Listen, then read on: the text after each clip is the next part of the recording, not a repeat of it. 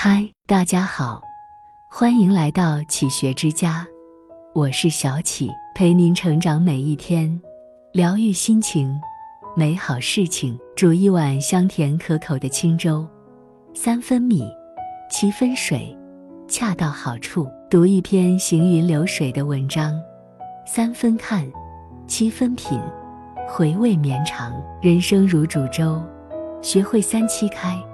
才能活得自在从容。一三分笨拙，七分睿智。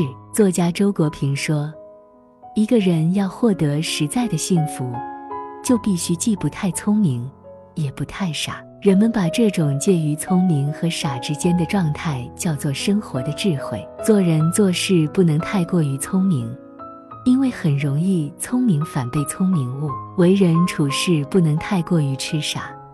因为很可能被人卖了帮数钱。真正活得通透的人，都懂得藏起三分智慧，留出三分愚笨，既是保护自己，更是留有余地。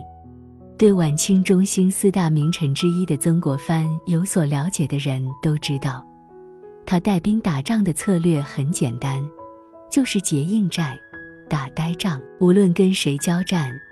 曾国藩从来不会直接进攻，而是先到城池外勘察地形，然后选好营地开始挖壕沟，先把自己与地方隔离开来。这种费力又耗时的做法，不可谓不笨拙。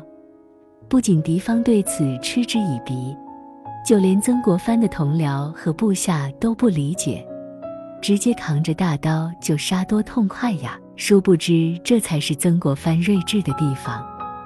因为有了背山靠水的营寨，还有深达一尺的壕沟和高达三尺的花篱，敌人是攻打不进来的。只要敌人不来袭，曾国藩就让所有人开始挖壕沟，直到把敌人围困起来，无法得到外部物资的补给，敌人就只有乖乖投降这一条路可走了。当年攻克南京，打下的最后一个重要城市是安庆。曾国藩与兄弟曾国荃在这战中起到了关键作用。但是曾国藩在给朝廷的奏章中，却把谋划统筹之功让给了胡林翼，把前线血战之功让给了多隆阿，这让曾国荃很是不服气。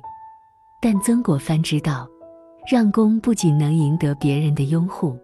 更能消除朝廷的猜忌。做人做事不要过于精明，适当笨拙一些，才是大智慧。毕竟人生那么漫长，我们想要的不是一时的得失，而是一辈子的结果。二三分顽皮，七分稳重。俗话说，对待生命，你不妨大胆一点，因为我们始终要失去它。我们每个人来到这个世间。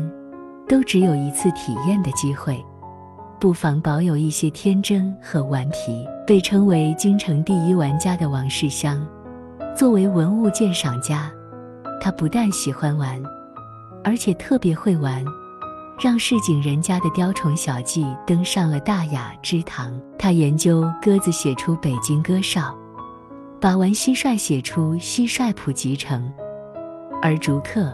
和说葫芦很明显关注的是寻常百姓的家伙神儿。王世襄虽然好玩，但其实是一位很稳重的学者，尤其是对明清两个朝代家具的研究，被马未都称为中国研究明清家具里程碑式的人物。之前这个领域一直是外国人来研究，王世襄不甘人后，研究的更加深刻和全面。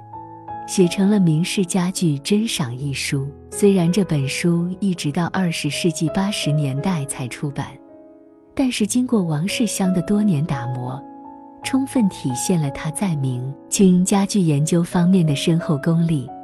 后来被翻译成多国文字。王世襄认为，自己这一生做了两件最有意义的事情。第一件是把自己收藏的几千件国宝。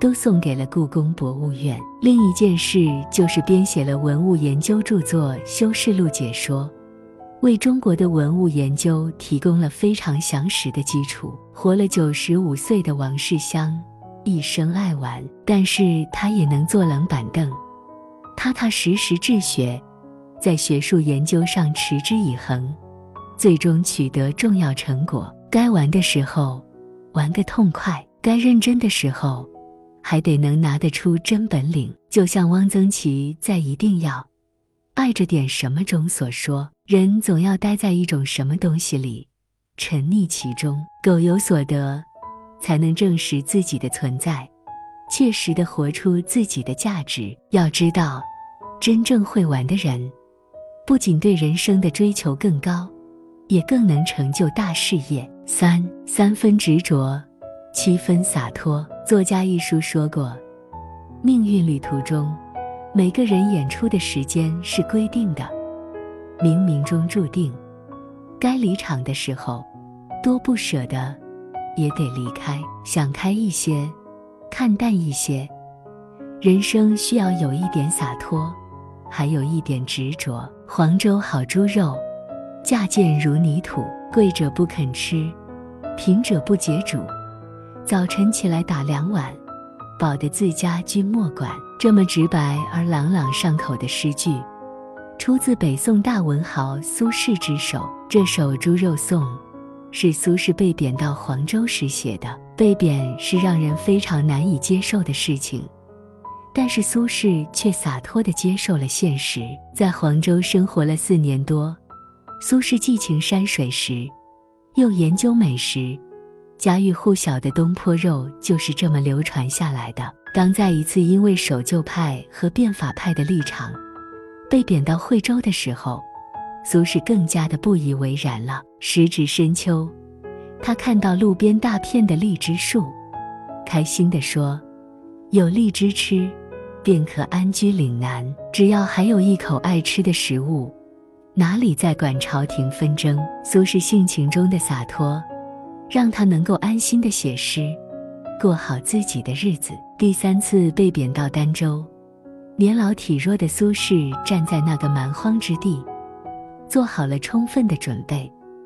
他说：“今到海南，首当做官，次便做幕。”面对一次又一次被贬，苏轼从来一笑置之。坚持文学创作，让他能够在艰难的处境中安放自我。无论遭遇什么样的困境，执着之余，更应该多一些洒脱，接受当下的一切，过好眼前的日子。越洒脱，越自在。这里是启学之家，让我们因为爱和梦想一起前行。更多精彩内容，搜“启学之家”，关注我们就可以了。感谢收听，下期再见。